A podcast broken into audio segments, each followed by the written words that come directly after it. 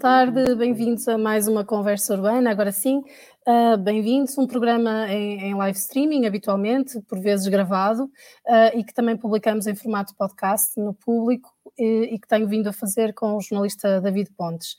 Hoje vamos falar de, da população sem abrigo, um fenómeno que atinge particularmente uh, as cidades de Lisboa e Porto uh, e cuja erradicação foi anunciada como sendo possível até 2023. Vamos já falar dessa, dessa ambiciosa meta.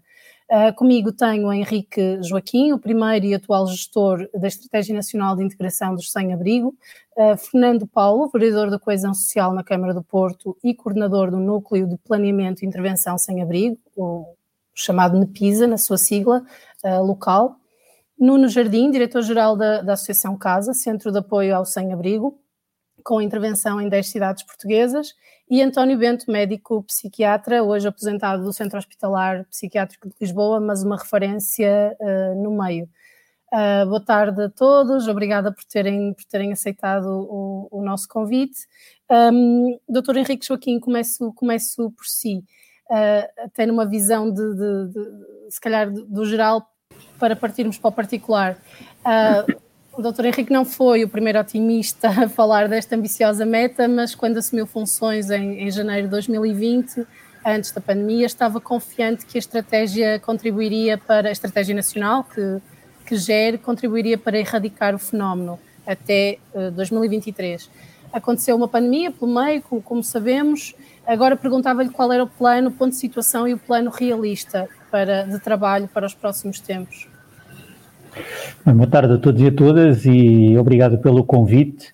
Ehm, se me permite acrescentar mais duas coisas que eu penso que têm muita influência na nossa, no nosso contexto.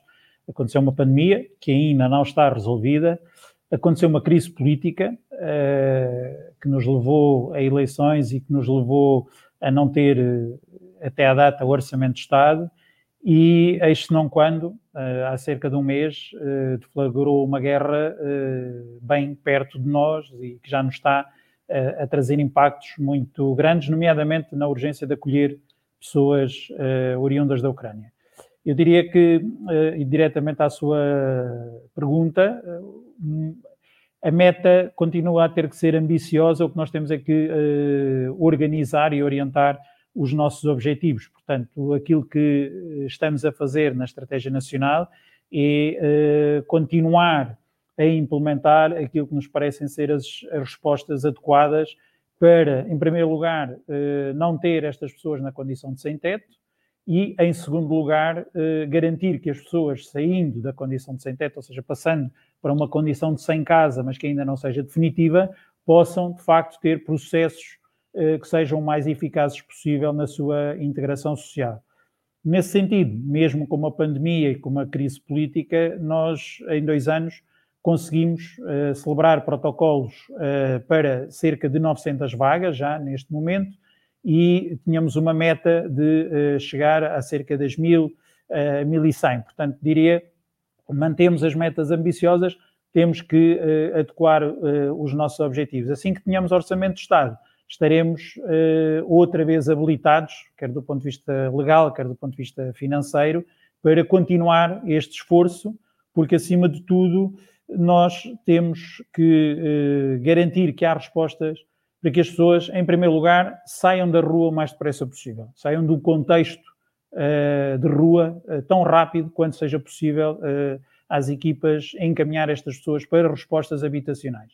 E depois, a partir daí, trabalhar uh, pessoa a pessoa, situação a situação, o seu percurso de inserção social. De uma forma que seja ela preventiva, que evite que a pessoa volte uh, à condição. Assim, de uma forma uh, geral, diria que para já é isto. Estas vagas de que nos fala, de que nos fala aqui hoje são o chamado alojamento de transição, um teto temporário? Estamos a falar, eh, quando eu digo respostas habitacionais, dentro desse conjunto mais vasto, eh, nomeadamente do modelo de Housing First e do modelo de habitação partilhada.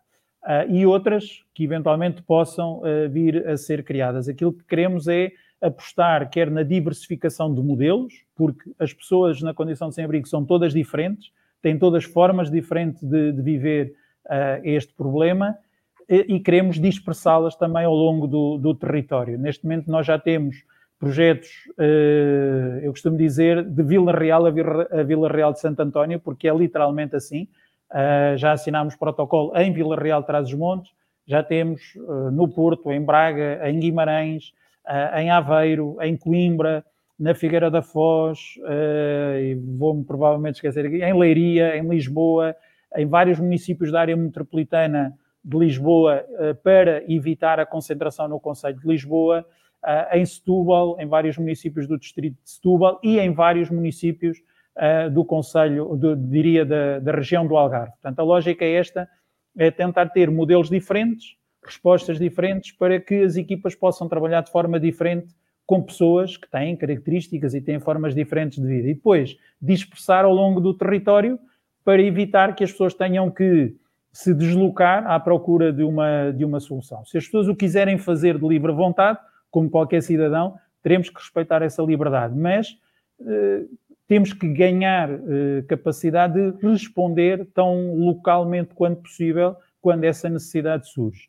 Para além disso, eh, estamos a trabalhar também na prevenção e no âmbito da prevenção não só estamos a, a criar aqui mecanismos de alerta para as principais causas que levam a esta situação, como o Governo, no âmbito do PRR, vai implementar, já está, em curso a criação daquilo que se chamou a Bolsa Nacional de Alojamento Urgente e Temporário, que visa ser um conjunto de respostas, não só para pessoas na condição de sem-abrigo, mas para outros grupos vulneráveis, mas são respostas efetivamente de emergência para evitar que a pessoa chegue à, condição uh, de rua, à, à, situação de sem-teto.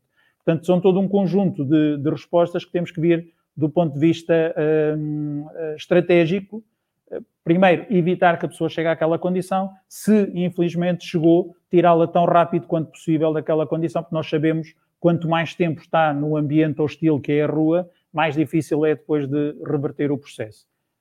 Eh, não, não lhe vou pedir para esmiuçar o, que tipo de protocolos existem com todas essas autarquias, mas do que me recordo, por exemplo, há dois anos, o First Housing, ou Housing First, assim, uh, havia projetos em três autarquias, se calhar uh, pouco mais que isso. Portanto, partindo do princípio que alguns desses são, já se vê uma evolução, era o que eu queria dizer.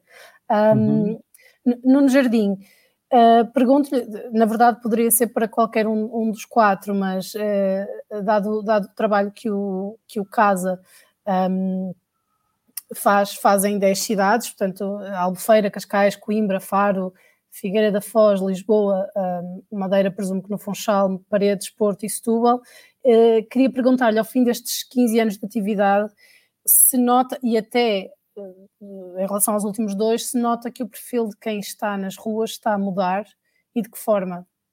Portanto, são duas perguntas numa, não é? Uma tem a ver com a experiência desses 15 anos e agora com os últimos dois de pandemia também, se, atirou, se atiraram mais gente para, para as ruas. É assim, ao longo destes 15 anos houve, houve de facto, eu, eu, acho que se nota, e pegando até um pouco no, que já foi dito antes, é sempre importante nós colocarmos meta. E quando se colocou a meta do ano 2023, eu pelo menos, na minha leitura, eu não acho que 23 fosse quando isto, quando eh, eh, digamos que o fenómeno ou o problema em si vai, vai, vai acabar.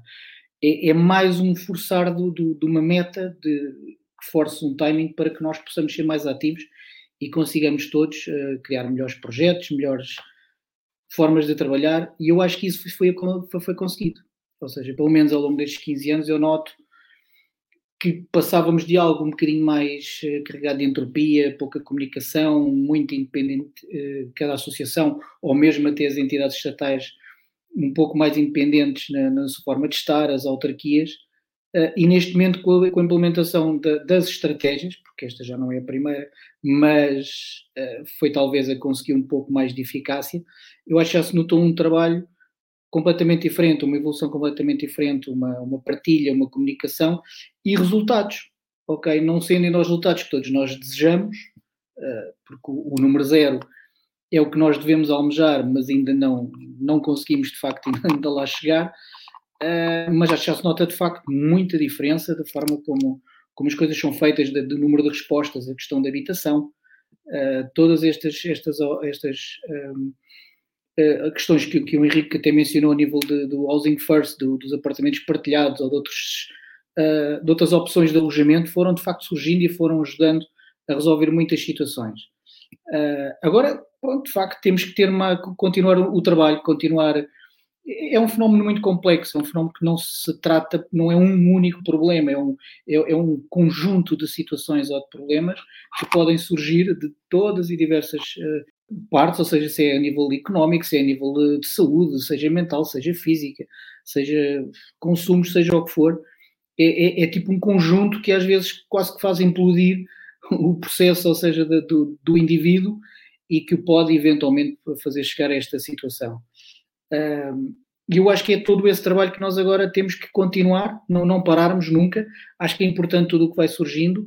Estes, eh, pegando já na segunda resposta, eh, ou pergunta neste caso, estes últimos dois anos foram de facto complicados. Houve, eh, a questão pandémica trouxe novos, novos fatores para, para, para o trabalho ou até para a rua. Portanto, muitas das pessoas que nós vimos na rua ou que estávamos habituados a ver na rua uh, não deixaram de o estar, mas surgiram, obviamente, novas, novo tipo de pessoa que tinha o seu trabalho. Uh, ou começou a aparecer muitas pessoas jovens, muitos imigrantes, uh, muitas pessoas em que a, a situação socioeconómica era muito tenue. E esse é, eu acho que é um dos problemas que pelo menos o nosso país tem, uh, de não conseguir, para já, dar uma resposta muito estruturada e, e, e, boa para os cidadãos, alguns cidadãos, obviamente, uh, a nível da estabilidade socioeconómica. Quando há qualquer coisa que seja impactante, seja disruptivo, como foi a pandemia, que foi complicadíssimo para todos, essas pessoas que estão numa situação mais frágil uh, são as primeiras a sofrer o impacto. E foram essas pessoas que, no fundo, vieram parar parar à rua. Nós começámos a notar a nível de pedidos de alimentação, uh, que estamos a falar do base, ou seja, do pedido de comer, de, de necessitar algo para comer, pessoas que pura e simplesmente trabalhavam no setor do, do, da hotelaria, ou do turismo, ou, e, e restauração, e pronto, tudo, tudo, teve que parar, como nós sabemos, e as pessoas tiveram que arranjar uma forma de se sustentar, não é?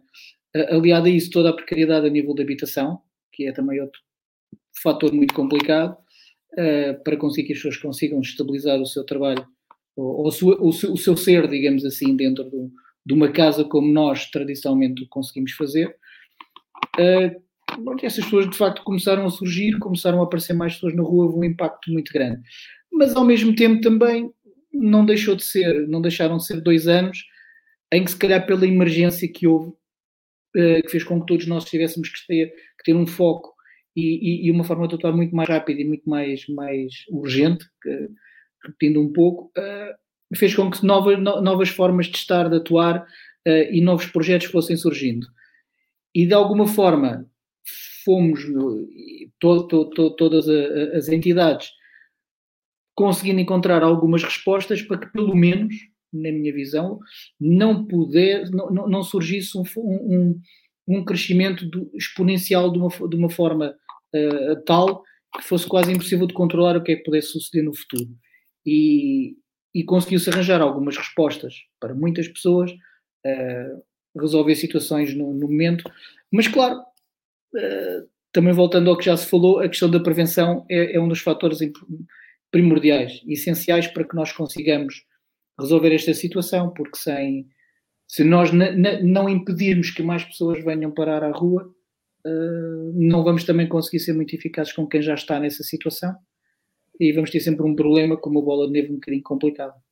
Eh, o CASA, ou a CASA, se pensarmos em associação e, na sigla CASA, consegue quantificar uh, uh, qual foi esse aumento, quer na vertente de, de, quem está de facto na rua, uh, na rua ou, ou, ou em abrigos ou, ou, alojamento temporário, e a parte das famílias? Sim, nós tivemos. Ou na quando... ordem consegue Sim, sim, sim. Nós tivemos quando foi a altura mesmo de 2020, mais em 2020, 2021 tendeu a, a, estabilizar, baixou ligeiramente, mas em 2020 nós tivemos um aumento de cerca de 75% de mais pessoas em situação de sem-abrigo a, a, pedir ajuda. Se são de facto, ok, vinham pedir ajuda, como estando nessa situação, nós, casa, nós, casa. Uh, há também aquela questão que há muitas pessoas que vêm à rua buscar apoio, mas não são pessoas em situação de sem-abrigo. ok? Mas de pedidos na rua de virem ter connosco em situações que tradicionalmente são para pessoas em tal situação, foi, no país todo foi à volta de 75%. E nas famílias subiu cerca de 45%. Ok, as famílias mais a, a, tal vertente da prevenção, no vosso Correto, caso, da, da, resposta da prevenção. Exatamente, eu posso dizer que este ano, já agora, só para acrescentar, este ano baixou cerca de 7% o número de pessoas que a nós, casa, vieram pedir ajuda. Portanto, não, é, não tem o mesmo impacto, mas é um sinal, esperamos nós. E, e já agora, antes de, de passar uh, a conversa também aos nossos outros convidados, e, e, mais uma vez é para todos, mas não, não resisto a perguntar-lhe, Nuno, se nas, no trabalho do, do CASA, nas diferentes cidades, se já sentem, uh, e porque também falamos, falamos de migrantes, eh, de refugiados, imagino, portanto, ao longo do tempo, mas se já sentem neste momento ecos da, uh, da leva, do grupo de pessoas da Ucrânia que foge à guerra e que está a chegar a Portugal? Não, não, de todo. Eu acho que o que nós sentimos é o que já existia, ou seja, outro tipo de população não ucraniana, uh, nomeadamente do, do, Norte da África e da zona do Médio Oriente, que estavam a vir, mas já estavam a vir há um, há um tempo e têm alguns problemas nesse sentido. Neste momento, em relação à Ucrânia, não, mas eu também acho que em relação às pessoas que estão a vir da Ucrânia, há algumas estruturas de apoio pelo menos nesta fase, não de todo. Não, não claro, eu, eu, eu, sei que sim, mas vocês estão no, no, terreno sim, e não resisti a perguntar. Um, Henrique Joaquim, o Nuno Jardim já falou aqui da organização, da estratégia, da organização e da articulação, uh, e pelo menos numa entrevista que deu ao público há precisamente dois anos, portanto, quando abraçou a missão, falava disso, de uma necessidade de, de, de uma melhor articulação entre os vários agentes. Um, hoje está mais bem organizada essa resposta global?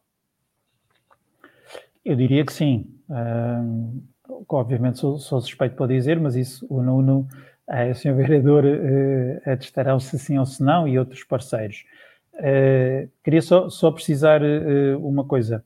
Em relação a, às variações, eu penso que nós temos que claramente distinguir as pessoas que foram pedir ajuda porque estavam efetivamente em situações precárias, e nomeadamente uh, ajudas no imediato para a alimentação de pessoas que efetivamente ficaram uh, na condição de sem-abrigo. E como não disse, uh, infelizmente houve muitas pessoas que foram pedir ajuda, mas que felizmente se conseguiu criar condições para que não chegassem à condição de, de sem-abrigo.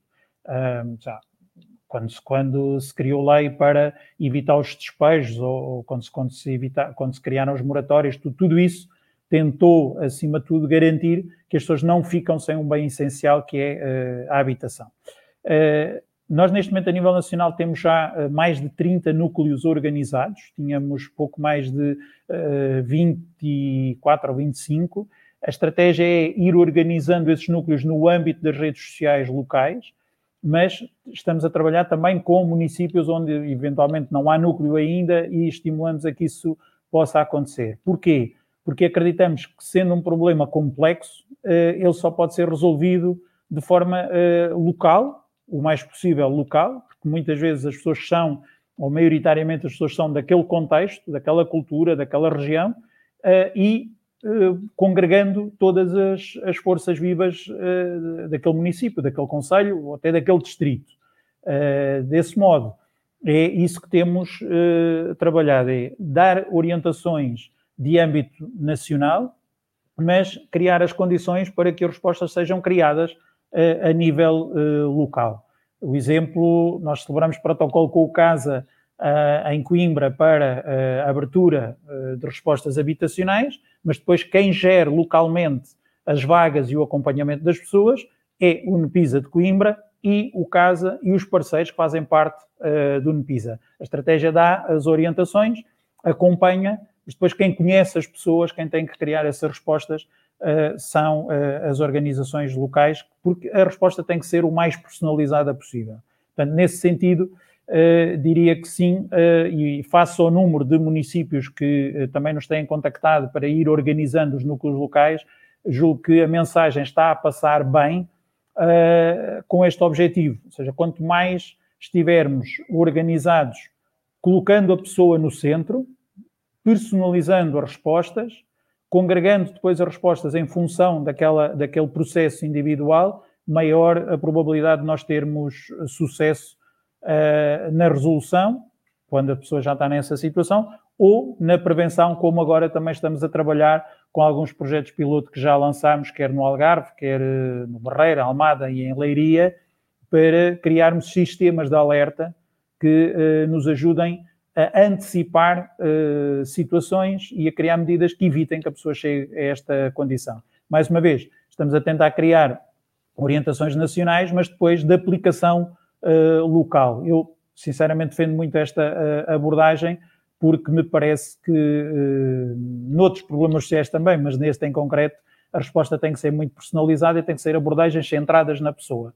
Uh, não, não um programa nacional uh, que obrigue uma determinada intervenção igual em Vila Nova de Gaia e em Faro não vai dar resultado ou terá resultados muito limitados.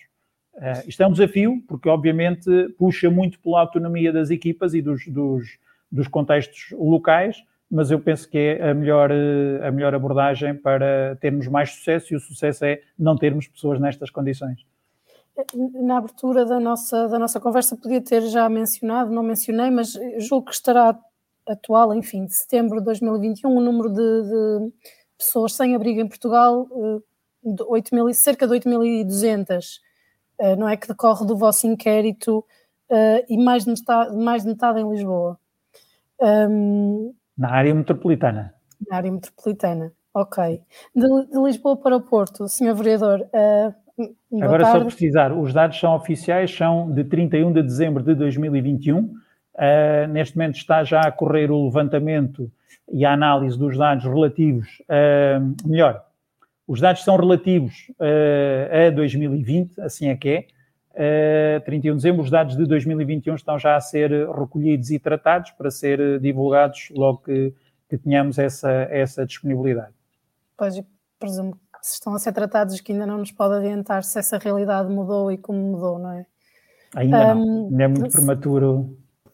Sr. Vereador eh, Fernando Paulo, a, a um ano do, do, do, final desta estratégia nacional, do atual documento, das, do atual ciclo de trabalho, se quiser, um, que também inspirou a, a, a, estratégia municipal do Porto, que desafios estão por cumprir e, se quiser, também pelo meio um ponto de situação do, do trabalho que se propunham fazer. Muito bem, muito boa tarde. Antes de mais, eh, felicitar o jornal, saudar o Jornal Público pela iniciativa oportuna, porque é sempre importante podermos falar sobre hum, as pessoas em situação de sem-abrigo e, de certa forma, ouvir os atores. Também saudar o nosso gestor nacional e as entidades parceiras, quer a Associação Casa, que é um parceiro muito importante no desenvolvimento da nossa estratégia aqui no Porto, e também o professor António Bento, que tem sido uma voz muito ativa muito interveniente também no apoio a esta causa e, e, e com apoio também concreto. Uh, relativamente à questão que colocou, uh, permita-me só duas ou três considerações prévias. A primeira é para dizer que efetivamente a estratégia 2017 surge na sequência da estratégia 2009-2015. Tivemos aqui um hiato, um lapso de tempo de dois anos sem estratégia. Felizmente que em 2017 surge a nova estratégia e permita-me dizer, de certa forma, refrescada, uh, com uma nova motivação, com um novo propósito renovado, uh, a que se associou o Sr. Presidente da República e que procurou, de facto, dar voz e mobilizar mais atores para esta causa, para a integração das pessoas em situação uh, sem-abrigo. E, de facto, esta nova estratégia centra a intervenção, está muito orientada para um trabalho integrado de prevenção e também de intervenção, centrada nas pessoas, com um, obje um objetivo também muito concreto: é que ninguém tenha de permanecer na rua por ausência de alternativas. E, portanto, nós temos vindo a atuar, de acordo com as orientações da Estratégia Nacional e também na cidade do Porto, é podermos atuar, em primeira instância, junto das pessoas que, por, pelas mais diversas circunstâncias, vêm parar à rua, são as pessoas, eh, portanto, que, eh, que, estão de facto completamente desprotegidas e, simultaneamente, poder trabalhar no sentido de poder-lhes dar um projeto de vida.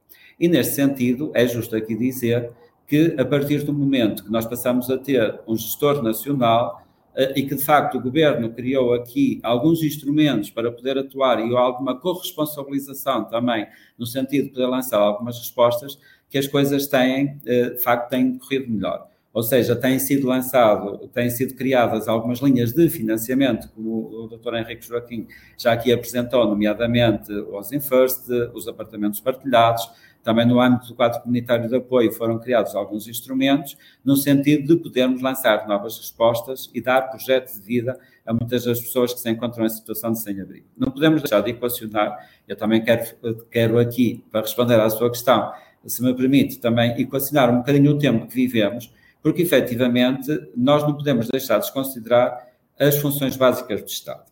E uma das funções básicas é, de facto, a habitação. A habitação é imprescindível para que, de facto, as pessoas possam aceder a outros direitos fundamentais, como a educação, a saúde, até o emprego e depois a cultura, entre outras, e o apoio e a proteção social. E, de facto, a habitação continua a ser um eixo muito importante e muito estratégico, e daí também nunca podemos perder de vista o trabalho que é necessário fazer de prevenção. E é muito importante, eu tenho falado muitas vezes nisto, nós temos cerca de 30 NPISas a nível nacional. É óbvio, quando não há NPISA, muitos municípios, não há muita rede social, trabalham este fenómeno, mas eu continuo a acreditar que é muito importante mesmo trabalhar a área da prevenção, que mais municípios possam criar os seus NPISA e que se possam corresponsabilizar coletivamente numa estratégia integrada no âmbito das áreas metropolitanas ou no âmbito da Associação de Municípios para combater o fenómeno. Porque hoje continua a haver, continuamos a ter cidades que exercem um nível de atratividade muito grande relativamente às pessoas e as pessoas em situação de sem-abrigo são pessoas e também relativamente a essas. Lisboa exerce, de facto, uma atratividade fortíssima relativamente às pessoas em situação de sem-abrigo, como exerce o Porto, mas como exerce Braga ou Coimbra um, e Aveiro, porque de facto são uh, cidades centrais e que de facto há aqui uma grande procura. Relativamente àquilo que de facto é o objetivo, nós estávamos no bom caminho, ou seja, com uma estratégia definida, com o gestor nacional, com a criação dos NEPISA, com as novas respostas lançadas e, de facto, intervindo nos vários eixos de intervenção, na habitação, na questão do emprego, da capacitação, no âmbito da saúde. Eu diria que nós vivemos na situação pós-pandémica que um cenário relativamente animador, motivador e entusiasmador relativamente à capacidade de intervenção. Aliás, no Porto, uh, o relatório referente a 2020 evidencia que nós diminuímos o número de pessoas que viviam na situação de sem-abrigo, passamos para 590 dentro deste conceito, as pessoas sem teto uh, e as pessoas que uh, de facto estão na rua. O que acontece de facto com a situação pandémica, eu julgo que ela, se por um lado gerou oportunidade porque também nos aproximou ainda mais dos grupos com maiores vulnerabilidades. No caso do Porto, nós criamos centros de emergência, conseguimos fazer um trabalho em rede que motivou equipas que é da área da saúde, segurança social, do município, das organizações não governamentais, aquilo que é o conceito que nós temos mesmo dos restaurantes solidários, que temos a Associação Casa, é um parceiro importantíssimo e central nesta resposta, também nos aproximou dos problemas e das pessoas e ao identificar e aproximá-las, nós também as conseguimos, de facto, atribuir gestor de caso. Nós não temos nenhuma pessoa em situação de sem-abrigo na cidade de Porto sem gestor de caso e, portanto, a partir do momento que tem gestor de caso, eh, a oportunidade de intervenção aumenta, eh, o desafio para criar respostas também aumenta e as coisas acabam por acontecer. É óbvio que, a par do, dos fenómenos de pobreza e da exclusão, que quer a situação pandémica provocou, quer a situação da guerra naturalmente vai provocar, aumentam o número de pobreza e de exclusão social, e isso inevitavelmente vai acabar por se refletir naquilo que é o número de pessoas em situação de sem-abrigo. E, portanto, eu quero, por um lado, quero sublinhar que acho que a estratégia vai no bom caminho, naquilo que era o seu propósito e naquilo que era o objetivo e a missão que estava, de certa forma, a ser cumprido, mas depois deparamos com este tipo de situações, o que não admira, como disse o Dr. Henrique Joaquim, nós neste momento estamos a levantar, a fazer o levantamento daquilo que é a atual situação e, portanto, parece-me que o cenário se vai alterar e que vai, e que de facto, hum, parece-me, e já tenho alguns sinais que apontam nesse sentido, que o número de pessoas em situação de sem-abrigo vai aumentar. Vai aumentar fruto não por incapacidade e não por ausência de respostas, vai aumentar fruto do agravamento da situação social de pobreza e de exclusão e às vezes também da dificuldade em que há em atender a todas as situações de pobreza. Porque eu também refiro isto várias vezes e é justo que se diga é que, por vezes, quando faltam na comunidade algumas respostas para situações mais graves da exclusão, como no, no âmbito do PISA ou no âmbito da estratégia para a integração das pessoas em situação de sem-abrigo, nós também acabamos por ser, permitam uma expressão aqui, um grande chapéu, em que não excluímos ninguém. Ou seja, acabamos por, face a uma situação grave, se no imediato não há, do ponto de vista, outro tipo de respostas na comunidade, nós acabamos por desencadear as respostas que foram também implementadas ou criadas especificamente para as situações das pessoas que vivem em situação de sem-abrigo. E, portanto, neste momento acaba por haver aqui, eh, do ponto de vista solidário eh, e do ponto de vista da articulação e de integração, eh, também aqui um braço armado de apoio às pessoas que, pelas mais diversas circunstâncias, vivem situações aflitivas, como os fenómenos de pobreza e exclusão. E a este propósito, aliás, o CASA sabe uh, do que eu estou a falar, os nossos restaurantes solidários, a rede de restaurantes solidários, que foi criada pelo município em parceria com a Casa e com a Gás Porto, teve este propósito de atender ou possibilitar uma refeição digna às pessoas que vivem na rua, em primeiro lugar, em primeira instância, e nós, neste momento, servimos cerca de 600 refeições diárias na cidade do Porto, uh, o que equivale a 365 dias por ano a cerca de 219 mil refeições, mas associam-se a estas 600 refeições por exemplo, a paróquia do Marquês, que serve cerca de 500 refeições, para além também das cantinas sociais, que é uma resposta da Segurança Social, e para além de outro tipo de resposta social, por exemplo, nos albergues noturnos, também servem todos os dias refeições, e, e a Santa Casa da Misericórdia, ou seja, há aqui um volume, uma disponibilidade de refeições quentes uh, às pessoas que vivem em situação de fortes vulnerabilidades, que vai muito para além das pessoas que vivem em situação de sem-abrigo. E, portanto, este é um desafio permanente eu diria que nos desafia todos os dias a inventarmos e a criarmos novas respostas, na certeza que, e eu isso posso dizer, uh, tendo tido desde 2018 a responsabilidade também de, de, de coordenar o Nepisa Porto, é que sempre nós temos que ver, mesmo nos constrangimentos e nas dificuldades, temos, temos que ver uma oportunidade de intervenção. Por exemplo, a propósito da vaga de frio, que o ano passado nós tivemos uma grande severidade, nós conseguimos uh, incluir muitas pessoas. Por um lado, rastrear novas pessoas que vieram parar à rua e muitas delas criarmos oportunidades de emprego. E sempre que nós, muitas vezes, vamos à rua e vamos intervir junto das pessoas que vivem em situação de sem-abrigo ou com consumos aditivos fortes, a toxicodependência é um outro fenómeno que se tem agravado e com os problemas sociais está-se a agravar, e sentimos isto mesmo aqui na cidade do Porto, nós geramos novas oportunidades.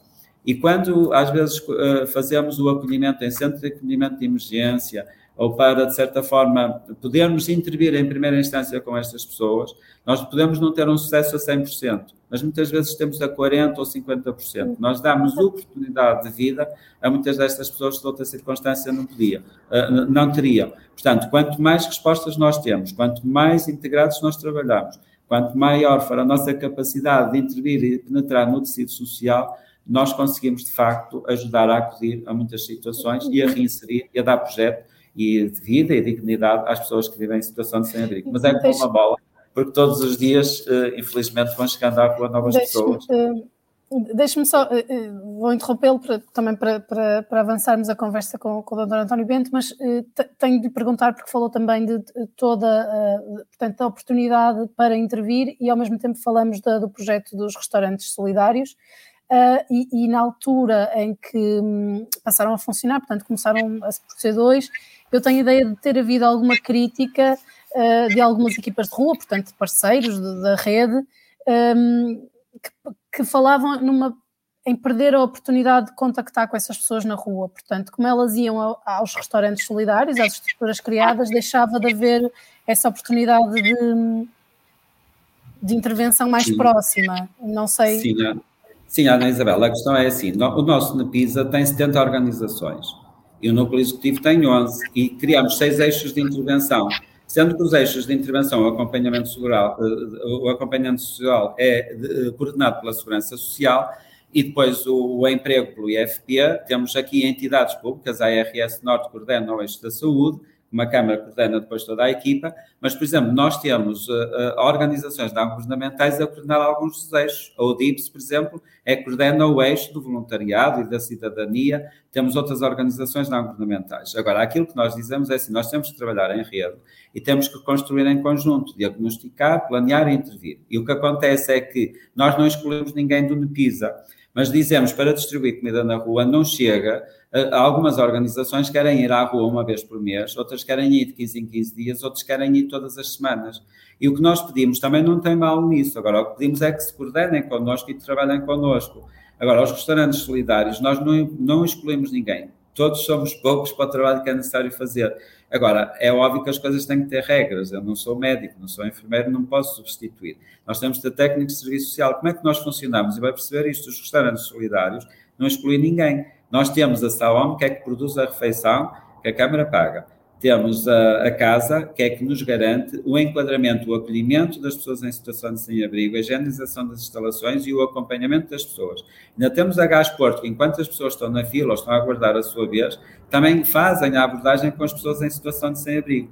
E quando não temos, ou quando temos situações diferenciadas, por exemplo, uma vaga de frio, nós temos, além de todos estes recursos e dos voluntários e do enquadramento das ONGs, nós temos inclusivamente técnicos de serviço social ou da Câmara da Segurança Social para que, de facto, não percamos da, uh, o contacto com, com todas as pessoas uh, que se, uh, das pessoas em situação de sem-abrigo. E há muitas entidades, organizações não governamentais, que também estão no PISA e que fazem o seu trabalho, não só de alimentos, mas de proximidade às pessoas, de, de, acompanhamento, de apoio para quebrar a solidão, para, para poder ativar um conjunto de outro tipo de respostas. Agora, o que nós dizemos é que temos que trabalhar em conjunto e não excluímos ninguém. Okay. Há sempre algumas organizações que não querem trabalhar em rede e, e, portanto, e aí é que há sempre algum problema. Agora, nós temos 70 organizações no Pisa Porto trabalham em rede e quando assim conseguimos fazer as coisas correm melhor. Aliás, a paróquia de Marquês é disso exemplo, tem um restaurante solidário, está na rede social e é ela que coordena, foi o representante, o Padre Ruben, é o representante do ODIPS, de facto, no Pisa, e ele reúne mensalmente com todas as organizações e procuramos mapear e procuramos, de facto, eh, estreitar os contactos e as relações. Agora, nós precisamos saber por exemplo, no, na, no Covid, nós fiz, temos um mapeamento onde é que há pessoas. E acontece é que há zonas mais, eh, mais nobres, em que às vezes temos seis organizações e temos zonas em que há pessoas a precisar de apoio e não aparece lá uma única. E o que nós dizemos é, temos que coordenar para garantir que todas as pessoas tenham acesso à ajuda e apoio e não vão todas okay. para o mesmo sítio. E, portanto, tem sido este um bocadinho de trabalho que temos procurado fazer. Obrigada que é importantíssimo também fazer. Obrigada. De resto, em linha eh, com o que penso que o Dr. Henrique Joaquim também dizia há dois anos, quando iniciava esta, este, este trabalho.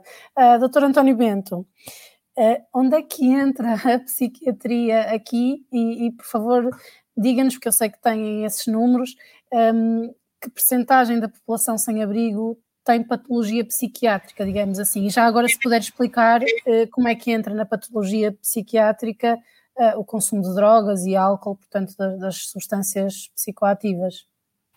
Bom, agradeço a, to a, todos e a todas terem uh, estar aqui presente, uh, agradeço especialmente ao público e também a estes ilustres convidados que estão aqui comigo. Eu, eu procurarei um, enfim, um, eu concordo com praticamente tudo aquilo que foi dito.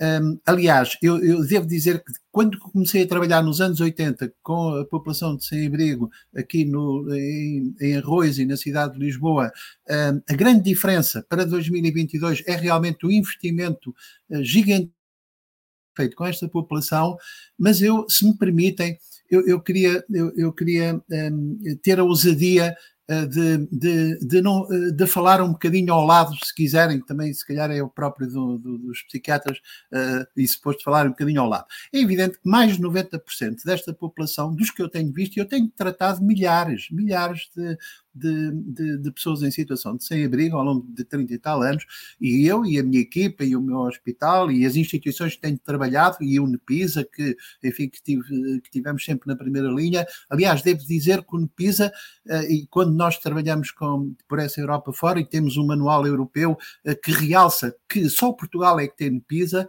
uh, e, isso é, é, é, é muito importante. Mas eu queria ter a ousadia sair eh, desta visão social eh, que parece óbvia, e é óbvia, social, habitacional, etc., para dizer que mais de 90% de, de, das situações que eu vejo são literalmente um, eh, casos psiquiátricos, mais de 90%. E eu, eu, eu, eu explico.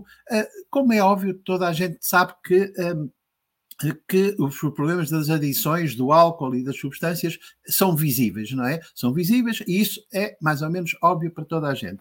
Depois, o que ninguém mais ou menos sabe é que há outras doenças psiquiátricas, nomeadamente as psicoses, para os quais só um psiquiatra é que pode fazer diagnóstico. E esses não se veem na testa, nem se veem à, à vista. Ou seja, o que é que nós temos no, a forma como eu vejo esta população e particularmente a população dita sem teto, e, e, e muito bem é óbvio que a situação habitacional toda a gente vê, não é preciso ser técnico. A situação social toda a gente vê, não é preciso ser técnico. A situação pessoal e familiar já é preciso falar com as pessoas. E a situação psiquiátrica é preciso haver técnicos para fazer o diagnóstico. Um, portanto, um, eu, eu, eu só um, diria que há três coisas há três coisas que dominam uh, uh, seguramente sempre mais de dois terços, e é óbvio que em Lisboa, uh, permitam-me que diga, talvez seja um caso um pouco diferente. Um, o último inquérito mostra realmente a, a, a, esmagadora maioria das pessoas, mais de 4 mil, quase 5 mil na área metropolitana, mas também, mas também quase 4 mil, ou seja, um pouco abaixo de metade só no Conselho de Lisboa a nível nacional, e portanto isto é um fenómeno de Lisboa e Porto. É evidente que permitam-me que diga, eh, como cidadão, eu quando vou ao Porto vejo sobretudo eh, eh, as questões do, dos consumos do, do, álcool e das substâncias, quando ando ali pela, pela, pela, pela Esteleira, pela Pinha Torres, enfim, vejo isso. Em Lisboa é diferente. Em Lisboa um, temos também isso e temos uh, esta população psiquiátrica desconhecida, que eu diria uma coisa extraordinária. Num país que tem tão bons serviços de emergência, uh, o, o, os únicos cidadãos uh, residentes em Portugal que talvez corram o risco de morrer por doença grave são os casos psiquiátricos agudos, que é, que é que é uma coisa um, extraordinariamente difícil, um, por vezes não os deixar morrer na rua. Porquê? Porque eles dizem que são o Hitler ou que são outra coisa qualquer, como eles dizem isso, não têm o direito de, ali continuar e têm o direito de ali continuar a morrer. É evidente que se nós tivermos um acidente de viação, o INEM, eh, se estivermos inconscientes, não nos pergunta se queremos ou não queremos ir e vê-se o sangue. E o sangue é consensual e toda a gente leva para o hospital. Aqui as coisas são mais complicadas e eu reconheço uh, que não só em Portugal, como por essa Europa fora e mesmo nos Estados Unidos, em que se reconheceu as doenças psiquiátricas na população sem abrigo, houve uma grande discussão, porque no fundo como já foi dito também, estas questões são, são altamente complexas. Mas eu queria, eu, eu queria dizer que, enquanto uh, hospitais como o meu, o antigo Júlio de Matos, forem, no fundo, grandes bolsas de, de proteção, de recepção e de perpetuação desta situação, ou seja, enquanto não houver em Portugal um, um Ministério da Saúde que venha um, de certa forma, equilibrar o social. Reparem que a saúde, que eu saiba, a psiquiatria não tem um único euro, mas um único euro uh, para este, especificamente para esta população. É evidente toda a gente, se for ao hospital, é tratada.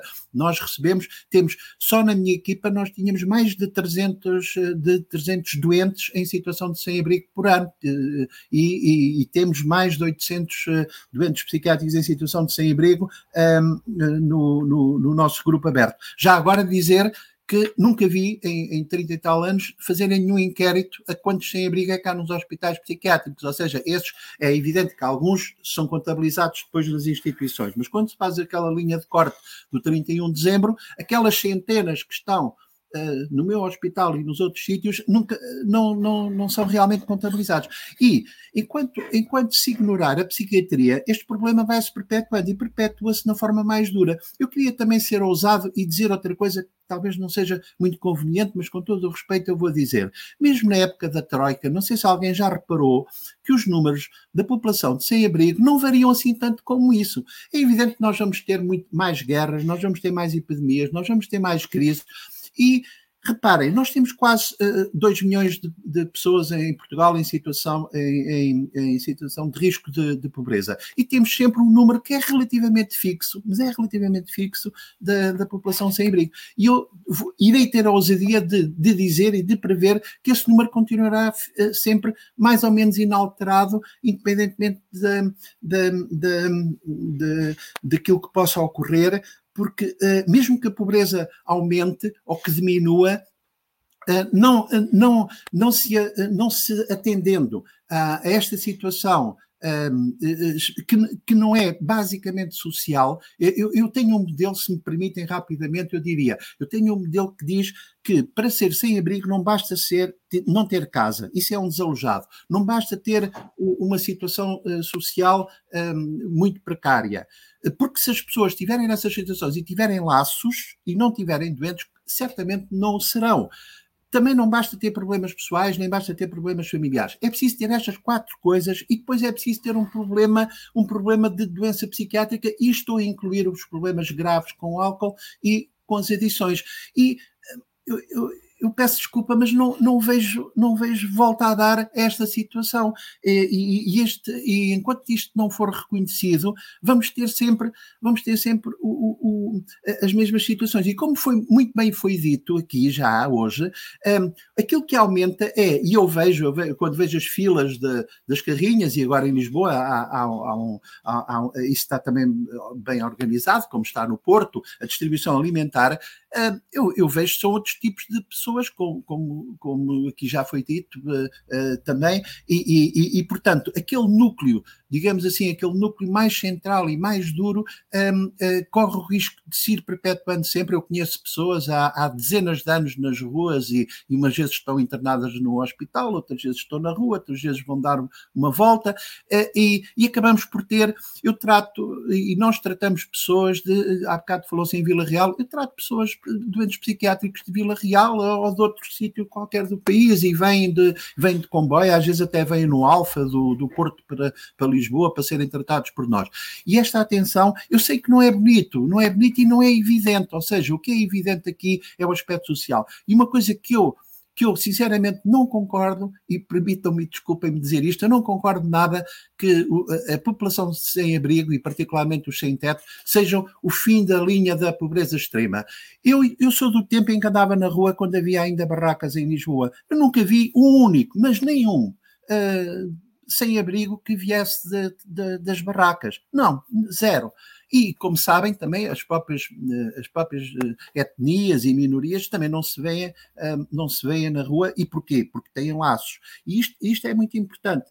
Portanto, eu, eu concordando, e acho que estamos no bom caminho, e repito, e acho que estes milhões todos que estão a ser investidos são a ser bem investidos, mas mas é um poço sem fundo, porque depois temos, uh, quando os pobres descobrirem que agora há tantos milhões para os sem-abrigo, também uh, aquilo que se diz às vezes, ironicamente, que as pessoas vão querer ir dormir para a rua se houvesse casas para todos. Mas eu concordo muito bem que a opção zero, a opção zero, que aqui já se falou de haver zero sem-abrigo, já é, um, chegou a Portugal com 20 anos de atraso, porque o Tony Blair em Inglaterra, ou o Giscard, ou o Giscard, não, perdão, o, o, o o Chirac em França fizeram das suas campanhas eleitorais a opção zero. Mas eu acho bem que a opção zero seja um pouco transformada na, na, nas respostas para todos. E, e, e, muito bem. Ou seja, ninguém estar 24 horas na rua sem ter, sem ter uma resposta social. Isso é muito bom, até para nós vermos que as pessoas vão continuar certamente uh, na rua. E eu, e eu uh, para concluir, uma coisa que os jornalistas e os políticos gostam muito é que só há população sem abrigo nos países democráticos. Não, e isto é algo que também tem que ser dito. E tem que ser dito que em 1976 tivemos o Decreto-Lei 365 que dizia que, dizia que uh, se tinha que despenalizar, uh, que se despenalizava mesmo a mendicidade, porque 70% eram doentes psiquiátricos e, portanto, não fazia sentido nenhum uh, estar a reprimir os doentes. Parece que esse, esse, essa legislação básica em Portugal, que surgiu a seguir ao 25 de Abril, que, que dizia, não sei como é que eles contaram uh, os doentes psiquiátricos, porque há aqui também uma grande confusão. Agora fala-se em saúde mental, não se fala em doença mental. E isto é um funciona como um eufemismo, porque saúde mental é para todos nós, é para nós termos uma vida saudável e a, e a pandemia veio trazer a, expressão saúde mental. Eu andei nos pavilhões Covid e, no fundo, não vi nem, nem, nem muitos aumentos, nem muitas diminuições. O que eu, o que eu vi no, no pavilhão nos pavilhões Covid foi talvez uma concentração maior das adições, porque os doentes psiquiátricos graves uh, têm mais dificuldade a ir para, para qualquer sítio e, e, se calhar permaneceram, permaneceram mais na rua, e, e, e portanto. Um, esta situação, um, eu tenho que, eu, eu tenho que falar, falar disto porque, um, enfim, não querendo ser uma voz solitária e, e, e, não, e não querendo estar em desacordo uh, com uh, todas as coisas importantes que aqui foram, tem que haver um equilíbrio. Ou seja, eu não estou a ver como é que com zero euros na psiquiatria se vai resolver o problema. E acho que, e acho que a, a, a bola passa-me a expressão, desculpem-me a expressão, até deveria estar mais do lado da saúde do que do lado social, porque o social tem tanta tantos investimentos, tanta gente boa e tanta gente capaz interessada, que se calhar já era a altura da, da, da saúde ter o primeiro euro para, especificamente para, para os sem-abrigo. E não estou a falar da questão das adições, porque eu acho que as adições, como sabem, não está no eixo principal uh, do Ministério da Saúde, tem um eixo vertical à parte, e aí acho que eh, até funciona, funciona bem com, com, os, com os recursos que tem. Uh, mas em relação àqueles que são, no fundo, os, talvez os, os, os seres humanos mais invisíveis de, de todos que estão em Portugal, que são os, aqueles que têm psicose e outras doenças psiquiátricas graves e que estão na rua, um, para esses uh, uh, continua a, a, ser tudo muito difícil e, e, e, as pessoas continuam a estar em, em, em risco de, de, morrer na rua com essas situações. Eu, eu, eu posso, obrigada, doutor António. Eu, se calhar vou só voltar um bocadinho atrás e apresentar brevemente o projeto que tem, ou a equipa que criou no, no antigo Júlio de Matos, mas a seguir uh, talvez passar a palavra ao doutor Henrique Joaquim, que possa ter alguma reação ou, ou, ou, assim sobre, sobre o que o doutor António nos disse e de que forma é que a psiquiatria, a saúde, neste caso a psiquiatria, pode entrar na estratégia e no trabalho feito. Um, mas antes disso, então, só, só explicar a quem nos ouve e que possa não, não conhecer que esta equipa, sigla AMOR, a Ação Multidisciplinar Operacional Rápida, assim foi criado ou, ou, tem uma série de projetos, o mais, o mais antigo nasceu em 2002, portanto de 20 anos já, que é o grupo psicoterapêutico aberto no, no Centro Hospitalar eh, Psiquiátrico de Lisboa e que tem consultas, aliás, tem sessões todas as quintas-feiras e depois dá origem a um dia inteiro de consulta aberta ao mundo individual, uh, a seguir a esta sessão de grupo, portanto, sem inscrição, sem, sem aviso prévio, as pessoas podem aparecer doentes psiquiátricos eh, com ou sem abrigo, portanto, não, pessoas sem abrigo e pessoas e outras pessoas também, em atendimento em três línguas, uh, e este é um trabalho que, que, já recebeu mais de 1.500 doentes ao longo destes anos todos. Como, como me explicava há dias o Dr. António, tantos porque não há propriamente uma alta, não é? Portanto, não, mais de 1.500 ao longo desse tempo todo e cerca de 800 serão sem abrigo.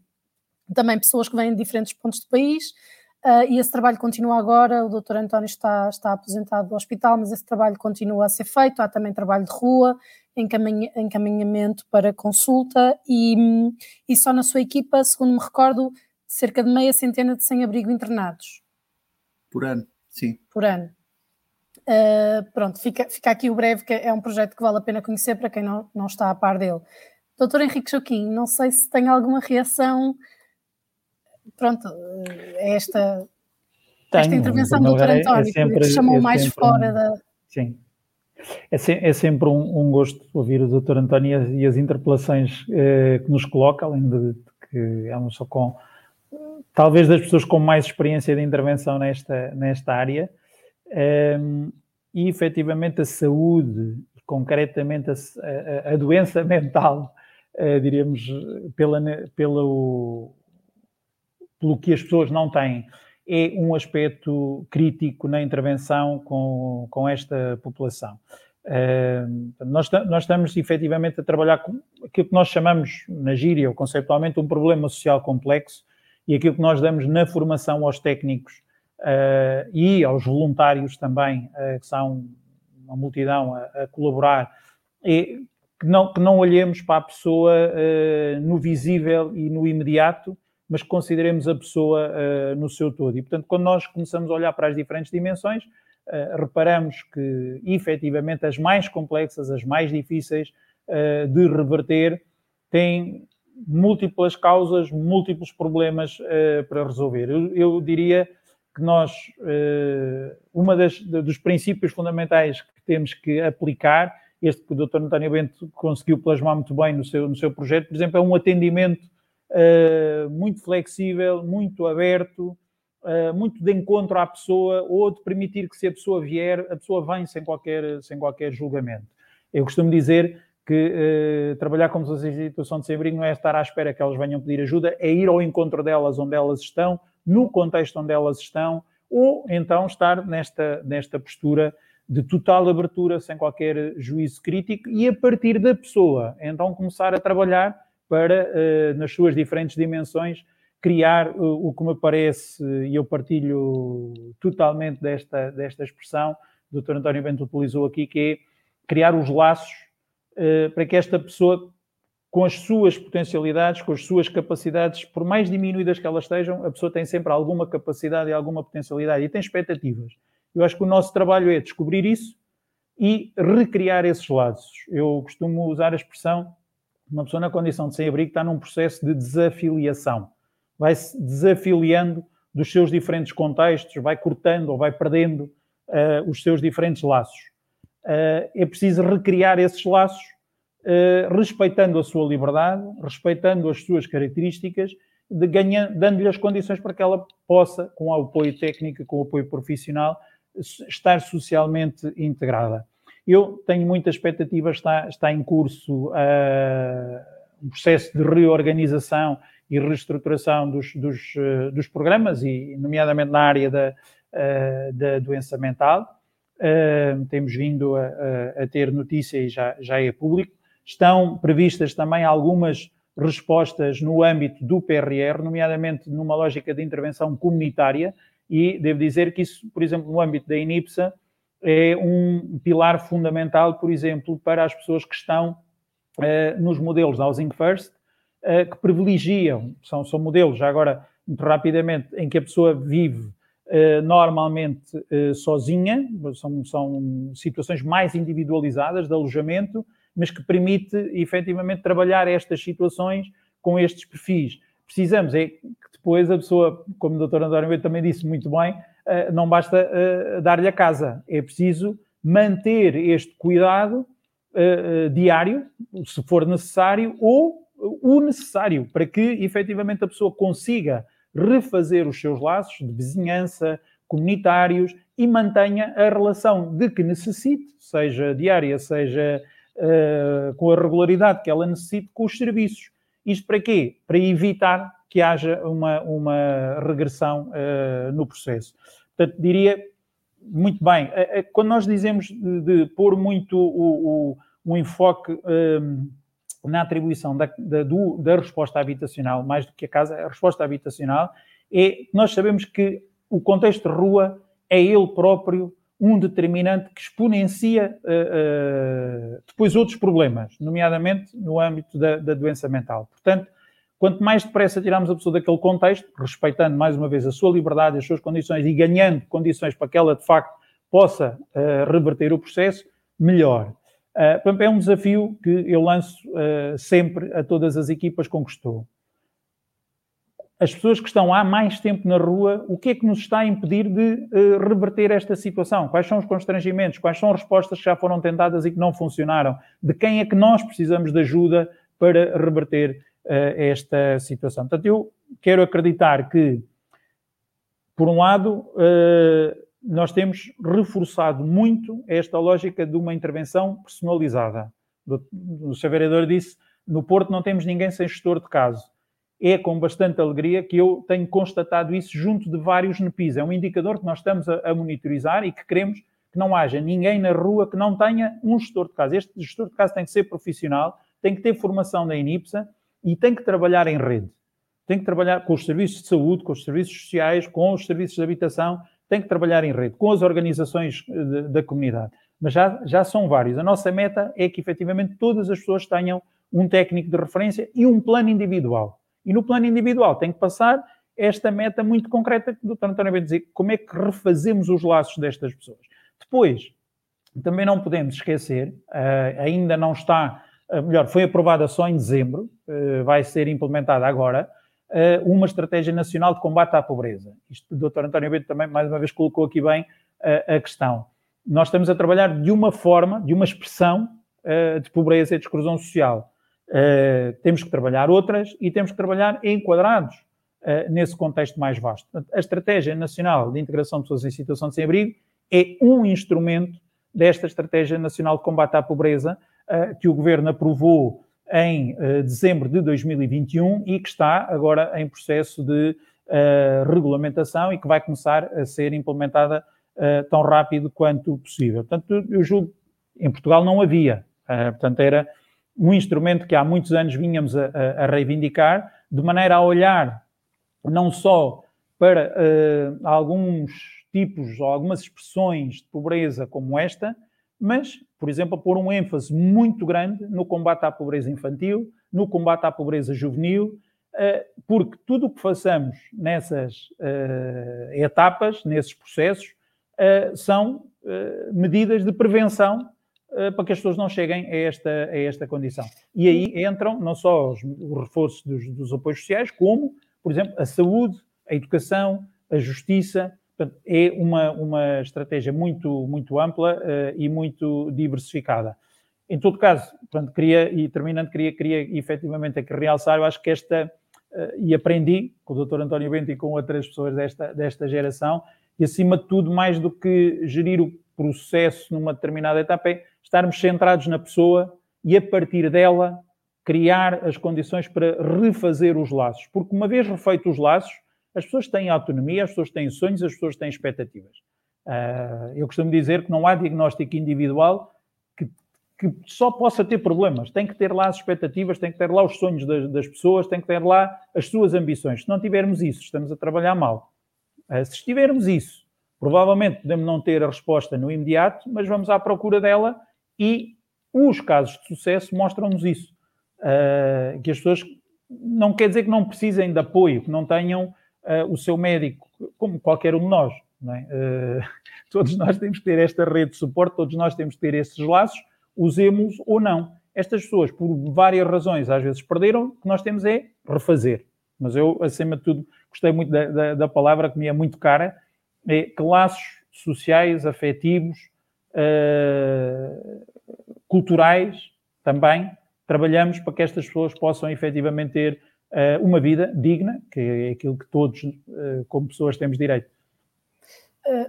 Obrigada. No, no Jardim, na, nas equipas, portanto, nos núcleos em que o CASA, nas cidades em que o CASA está presente e nessas equipas, o trabalho que elas fazem no, no terreno sentem falta desta componente da saúde, nomeadamente a saúde mental, e de, de, de ter nas equipas, de ter nesse trabalho uh, esta componente? Sim, por acaso, sim. Uh, uh, eu acho que, que, sinceramente, que o Dr. António Bento tem toda a razão no que está a dizer.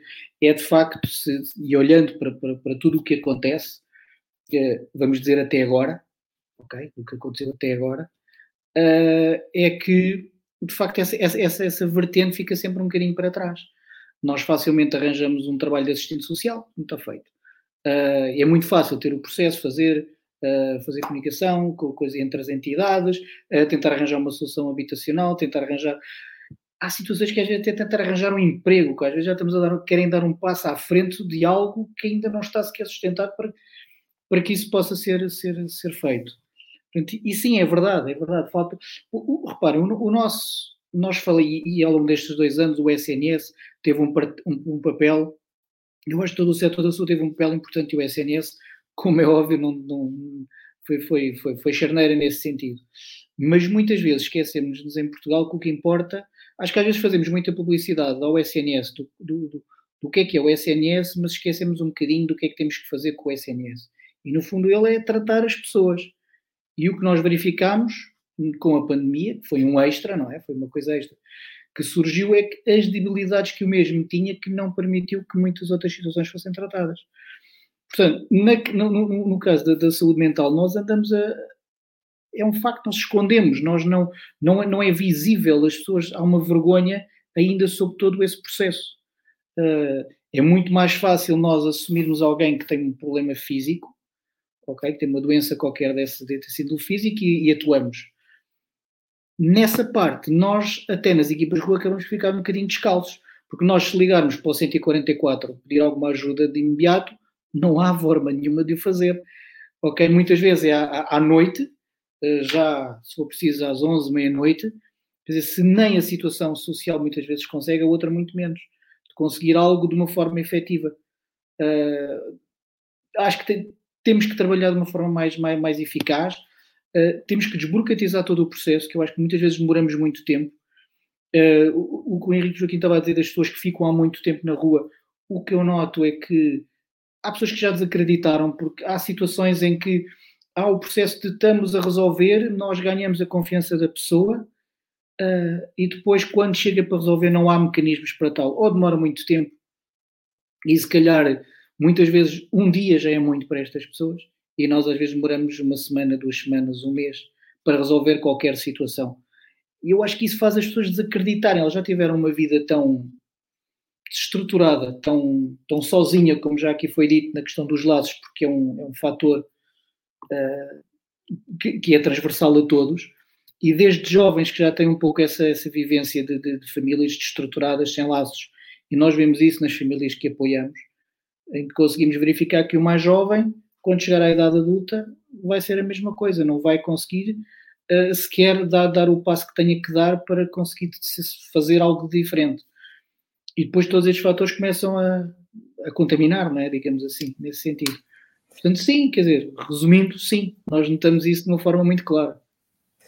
Falando um bocadinho, uh, voltando um bocadinho atrás, está relacionado, mas às dependências, e tinha aqui uma, digamos, uma última pergunta para o Dr. Fernando Paulo e depois uma pergunta para todos, e porque já estamos na, na reta final de, de, da nossa conversa urbana.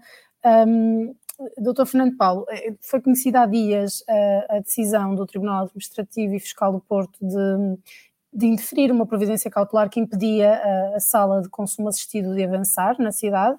Já aqui falamos muito brevemente da zona da pasteleira e do fluvial e, e, e das tendas. Uh, o, o, que lhe pergunto, e porque muitos desses consumidores estão referenciados também como pessoas sem abrigo, ou seja, as duas questões estarão ligadas, o que é que acontece nestas outras dimensões do problema, uma vez que haja, ou seja, que o consumo passe para essa sala, para essa estrutura?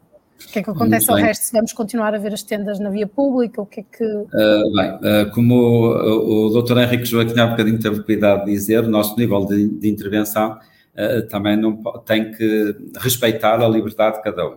E esse propósito permita-me que, de facto, colocou-se aqui duas questões centrais na intervenção junto às pessoas em situação de sem-abrigo e que eu uh, queria, e de certa forma, responder à sua questão, que é, nós traçando um perfil da pessoa em situação de sem-abrigo no Porto e julgo que na generalidade do país, há duas coisas que de facto estão muito uh, associadas. O consumo de álcool e de substâncias psicoativas ilícitas, portanto, as substâncias, os consumos aditivos estão muito associados às pessoas, muitas das pessoas que estão em situação de sem-abrigo, e também uh, doenças, uh, perturbações de forma mental. Ou seja, eu diria que Normalmente, a resistência para a intervenção das pessoas em situação de sem-abrigo muitas vezes deve-se, entre outros fatores, mas eu diria que para 90% da resistência para a intervenção se deve-se a estas circunstâncias. Ou seja, nós temos que adequar os modelos de intervenção precisamente para atuar a este nível. Nós não podemos atuar com as mesmas equipas, com o mesmo tipo de abordagem e com os mesmos instrumentos.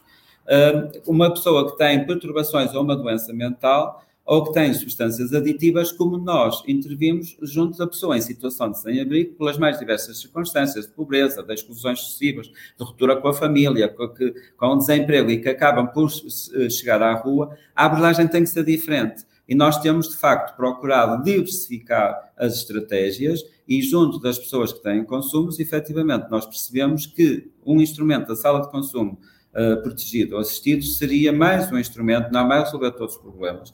Não vai resolver a questão das tendas, pode resolver num lado, não vai resolver no outro, porque todos nós percebemos que neste momento há centralidades na procura do produto, da substância aditiva, como é a droga, e portanto, e as pessoas que têm que fazer consumos de uma forma muito regular e espaçadas, acabam por, e que estão numa situação limite, muitas vezes acabam por se colocar na situação de sem-abrigo na proximidade do local de, de, compra e que têm que às vezes fazer o pequeno, o pequeno furto ou o pequeno tráfico para poder garantir os seus consumos. Pronto, essa é uma situação e por isso nós eh, decidimos, juntamente com o CICAD, Ministério da Saúde, Segurança Social, de uma forma conjunta, percebemos que, apesar de ter mais de 20 anos e haver a experiência de Lisboa, é de facto que este era um instrumento fundamental. E acreditamos, agora depois de envolvido este processo judicial, que de facto esta resposta pode ser fundamental na aproximação às pessoas, na dignificação do consumo, uh, de podermos também criar a proximidade destas pessoas aos vários serviços e para melhor também podemos intervir e protegê-las, não só de consumo,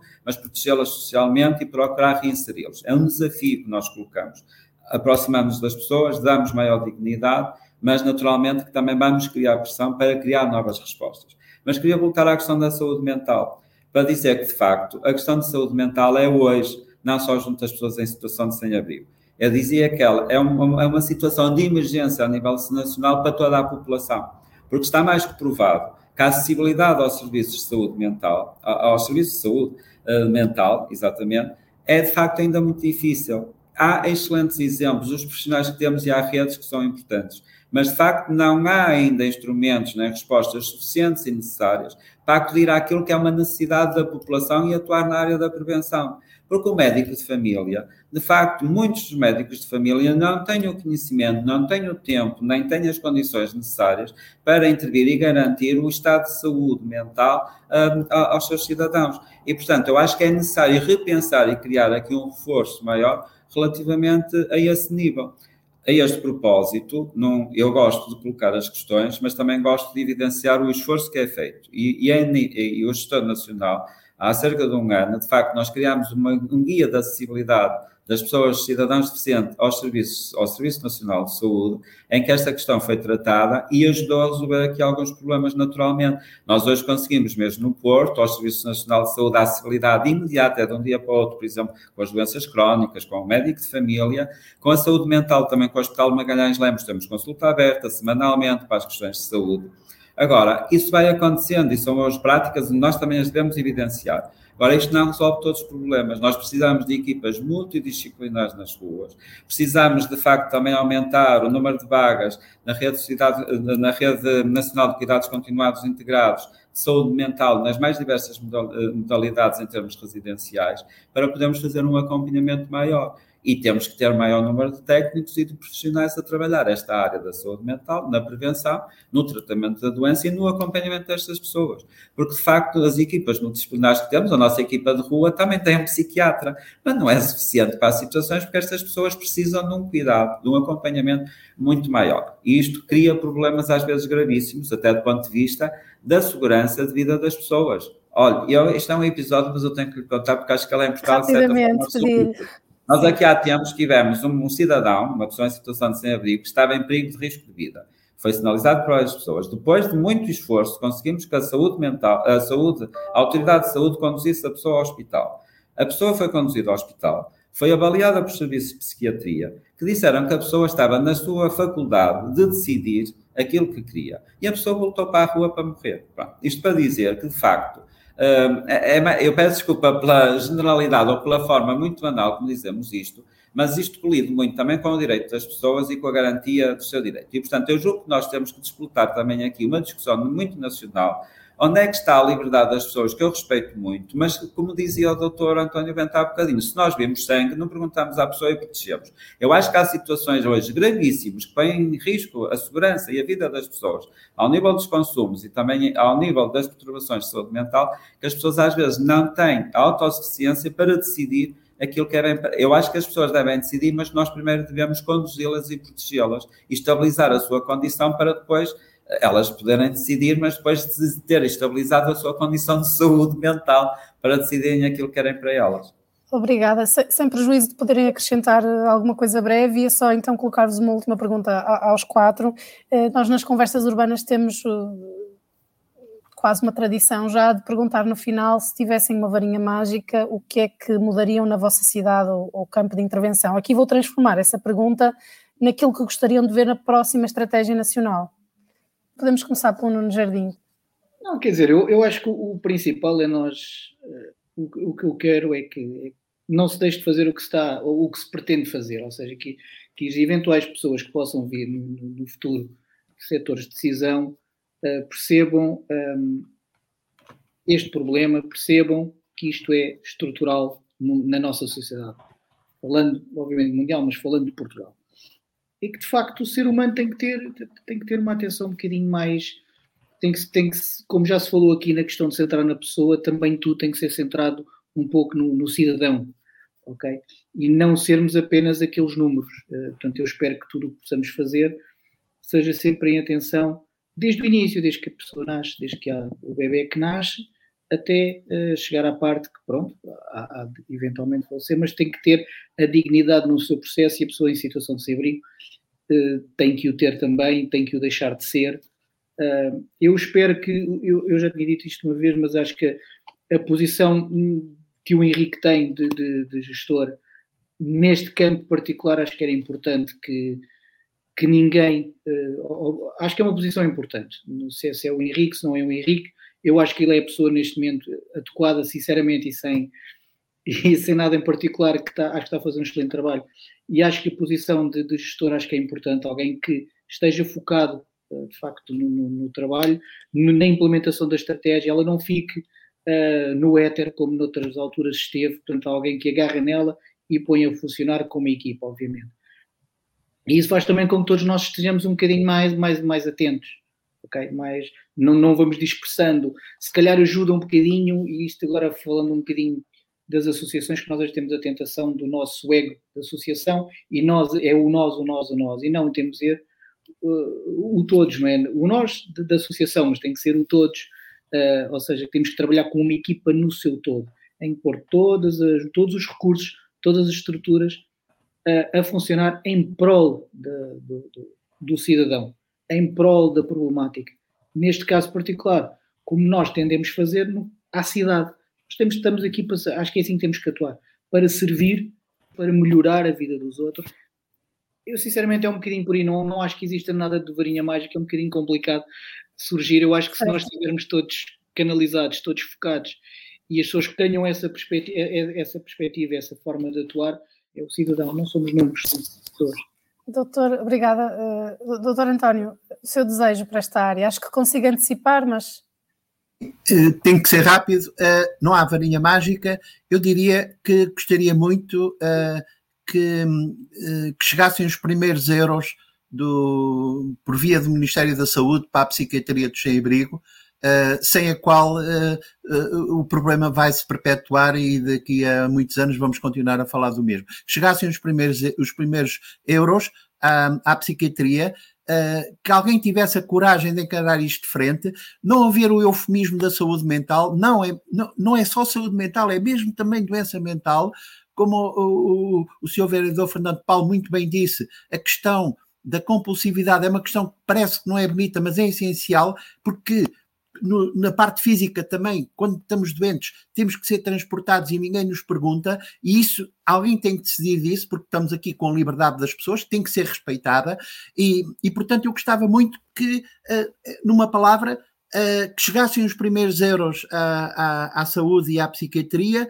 e que o Ministério da Saúde conseguisse ter uma posição forte para uh, operacionalizar aquelas coisas todas que o, que o senhor engenheiro Nuno Jardim também já disse, que às vezes as equipas estão na rua e não conseguem, uh, e não conseguem agilizar estes processos ditos da, da, saúde mental, e com certeza estou certo, e para acabar por, uh, com, com, o professor Henrique Joaquim, que será com certeza um bom porta-voz um bom porta-voz disto, e que a psiquiatria não ficará diluída em dezenas, centenas de outras prioridades, porque no fundo os, as pessoas em situação de sem-abrigo não têm nada e precisam de tudo, mas tem que haver uma priorização eh, destas coisas, ou seja, não se pode estar a diluir tudo e, e, e, só uma nota final, dizer que as pessoas não ficam doentes porque estão na rua, as pessoas ficam com pior saúde mental, mas as doenças, ninguém apanha esquizofrenia na rua, são as pessoas, isto ninguém sabe, são as pessoas que já tinham doenças psiquiátricas que vão uh, desaguar na, na, na, situação de sem-abrigo.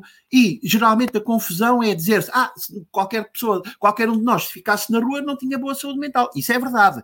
Mas não é na, saúde, não é na rua que se apanha esquizofrenia. Eu desafio qualquer pessoa a ir dormir na rua a ver se fica logo psicótico ou não. Claro que não fica. Pronto, mas eu estou otimista e penso que já avançámos muito nestes 30 anos na área social, talvez já chegasse à altura de se começar a, a, a, também noutras áreas que não são tão óbvias. Obrigada. Vereador, eh, também, mas muito rapidamente. Duas notas. A, prim a, prime a, primeira nota é na sequência do que disse o professor António Bento. Eu diria que há aqui uma varinha ou um, toque muito importante que é no lado do Ministério da Saúde, porque a saúde mental é do Ministério da Saúde em primeira instância e a toxicodependência não podemos esquecer que é uma doença e, portanto, se calhar também algo pode ser feito em termos de comunidades terapêuticas, em termos de metodologias de intervenção, que não são as salas de consumo que vão resolver tudo e, portanto, se calhar também aí uh, diria que a estratégia devia dar um tratamento muito específico. Saúde mental, toxicodependência. Depois uma segunda nota, uh, que só um trabalho verdadeiramente articulado, poderá reduzir significativamente, significativamente o número de pessoas em situação de sem-abrigo, eu atrever-me a dizer que a legislação e a estratégia, a próxima estratégia devia prever, tal como é necessário, todos os municípios terem a rede social no seu município. Acho que era fundamental ter na PISA. Uh, não para criarmos mais uma questão burocrática, ele seria a intervenção no PISA, podia estar dentro da rede social, mas acho que era importante ter o NPISA. A Anpisas tem uma linha de atuação eh, muito forte e muito significativa com os grandes municípios, mas há outros que têm que ter na área da prevenção. Nós começamos a olhar para os números e percebemos que, de facto, a ausência de respostas, a ausência de sensibilidade, a ausência de tratamento em primeira instância na prevenção faz com que muitas pessoas venham, de facto, parar à rua e que acabam por depois eh, ter como destino municípios com maior centralidade. Se nós combatermos a pobreza e a exclusão em primeira instância e se tivermos no PISA, esteja mais atento e tenha, de facto, facto um corpo de voluntário e técnicos especificamente direcionados para esta causa, porque na FISA foi criado para isso. Nós podemos ter aqui o grande chapéu da pobreza e exclusão, é a própria rede social tratar disso. Mas quando nós criamos um, setor específico para criar as pessoas em situação de sem-abrigo, é para termos uma discriminação positiva para atuarmos sobre um problema e sobre um, um fenómeno gravíssimo e que requer uma atenção especial. E, portanto, eu diria que a, própria, a próxima estratégia devia carar, uh, ter o caráter de obrigatoriedade de criar PISA em, toda, em todo o território nacional e depois cada um tem um modelo e escalava em função daquilo que é a realidade do fenómeno, mas também ter um, um mesmo nível de intervenção, de atuação e também de investimento para esta causa, porque se todos comparticiparmos e todos tivermos um apoio específico, naturalmente que aliviamos o trabalho de cada um, a despesa de cada um e também melhor podemos intervir. Se eu no Porto não tivesse 590, que mais de 60% são de fora da cidade, naturalmente que eu conseguia ter um nível de integração muito maior e uma atenção para o fenómeno também muito maior. Claro. Doutor Henrique Joaquim, sobre a próxima estratégia e até se continuará Bem, não, não a geri-la, faço... senão... Isso não depende efetivamente de mim, mas de quem, de, de quem manda. Eh, eu, como não faço magia, aquilo que, que prometo é continuar eh, nesta mesma lógica de muita humildade, de o mais possível conhecer a, a realidade e muito do conhecimento que tenho bem da, da experiência direta e eh, o que tento e que vou continuar a tentar fazer, ou vou continuar a fazer, não é tentar a fazer, é manter esta proximidade com as equipas que intervêm, com os profissionais que intervêm nas diferentes instâncias, seja uh, um vereador numa autarquia, uma associação como o CASA, um médico como o Dr. António, ou uh, e ou ir para a rua, como ainda na semana passada fui uh, sem ninguém saber e vou com frequência a outros contextos que não apenas Lisboa, fazer equipas de rua com voluntários, com profissionais e perceber aquilo que também aqui foi dito, que acompanhar pessoas na condição de sem-abrigo uh, no município A é completamente diferente do município B e às vezes estão um ao lado do outro. Portanto, uh, penso que é crítico mantermos esta postura de estarmos muito próximos das pessoas que estão diariamente uh, a cuidar, como o Nuno dizia, isto para quê? Para influenciar o decisor político no sentido que a resposta possa ser o mais personalizada possível e eu costumo resumir a estratégia em três uh, palavras e com estas três já não me sobra tempo para mais nada. Prevenir, criar habitação, respostas habitacionais e promover os laços, criar condições de reafiliação. Ou seja, uh, olhar para as histórias e ver porque é que as pessoas chegaram a esta condição e trabalhar a montante, uma vez que as pessoas já estão nesta condição, criar as condições mais rápidas possível para tirar a pessoa eh, do contexto uh, inóspito que é uh, viver na rua e que felizmente se calhar nenhum de nós tem essa experiência, mas que é extremamente uh, agressivo e extremamente violento, e também, uma vez trabalhando com as pessoas, acreditar que com elas é possível refazer estes laços. Obrigado, doutor António Bento, por pôr sempre as palavras no, no sítio certo porque no fundo é um, mais do que dos serviços e das relações institucionais, isso é, diria, um ponto-chave, eu ia dizer que é como pão para a boca, para qualquer de nós, qualquer ser humano, poder ter uma vida minimamente digna. Portanto, com humildade, estar ao serviço, com humildade, ouvir muito, criar as condições influenciar o decisor político. no fundo, a minha missão aqui, e agradecendo as palavras sempre gentis destes, destes ilustres interlocutores, é criar as melhores condições possível para que eles possam ter sucesso. Uh, eu não estou aqui para, para outra coisa que não seja isso, porque o sucesso deles, seja o Dr. António Bento, o vereador Fernando Paulo, do, do Nuno, e cada um deles representará todos os outros uh, uh, congêneres e homólogos, o sucesso deles é que ninguém esteja na rua por falta de condições. E, portanto, eu acho que o meu trabalho, o meu sucesso é que eles tenham essas condições e eles, melhor do que eu, estão diariamente e sabem quais são as condições que são, que são necessárias. Enquanto não conseguir, eh, ou é por incompetência, ou é por eh, impotência, eh, alguém me julgará e me avaliará no futuro e cá estaremos para continuar a servir enquanto for, enquanto for possível. Mas, acima de tudo, eu acho que, que primeiro agradecer também ao público esta, esta oportunidade, acreditarmos enquanto sociedade, enquanto sociedade e em Portugal, que é possível tirar as pessoas desta condição. Não é uma fatalidade, não é uma questão de azar, não é uma inevitabilidade. E as histórias de sucesso mostram-nos isso. Algumas demoram mais tempo. Há pessoas, uh, remato, ainda não há umas semanas nestas visitas, conheci um senhor que teve 10 anos na condição de sem-abrigo e que só foi descoberto por causa da pandemia, porque teve que ser internado. E depois de ser internado percebeu-se da situação e, neste momento, ao fim de 10 anos, já não está na condição de sem-abrigo, está com, com uma equipa, está apoiado, está numa resposta habitacional. Portanto, demorou tempo. Podemos uh, ficar focados a perguntar-nos porquê é que demorámos tanto tempo, ou eu prefiro ficar mais focado no como é que a partir daqui eu garanto as condições para que esta pessoa não volte àquela situação e para que aprendamos com ela que se calhar há outras semelhantes que temos que ir atrás e que temos que, que resolver. Ou seja, é importante o porquê, mas acho que acima de tudo é o como é que daqui para a frente uh, garantimos que esta pessoa mantém esta uh, vida tão digna quanto possível e outras que estão na mesma condição não chegam lá. Portanto, acima de tudo, uh, é esta humildade para aprender sempre e para criar, replicar aquilo que possam ser soluções que resolvem o problema. Não é atenuar, é resolver. Muito obrigada, muito obrigada aos quatro e a quem nos esteve a acompanhar. Eu recordo, para quem não sabe, que as conversas urbanas uh, acontecem e ficam disponíveis um, ehm, em público.pt barra ao vivo, portanto no nosso projeto público ao vivo e também na área, neste caso as conversas urbanas, na área de podcasts do, do jornal. Obrigada e até daqui a 15 dias.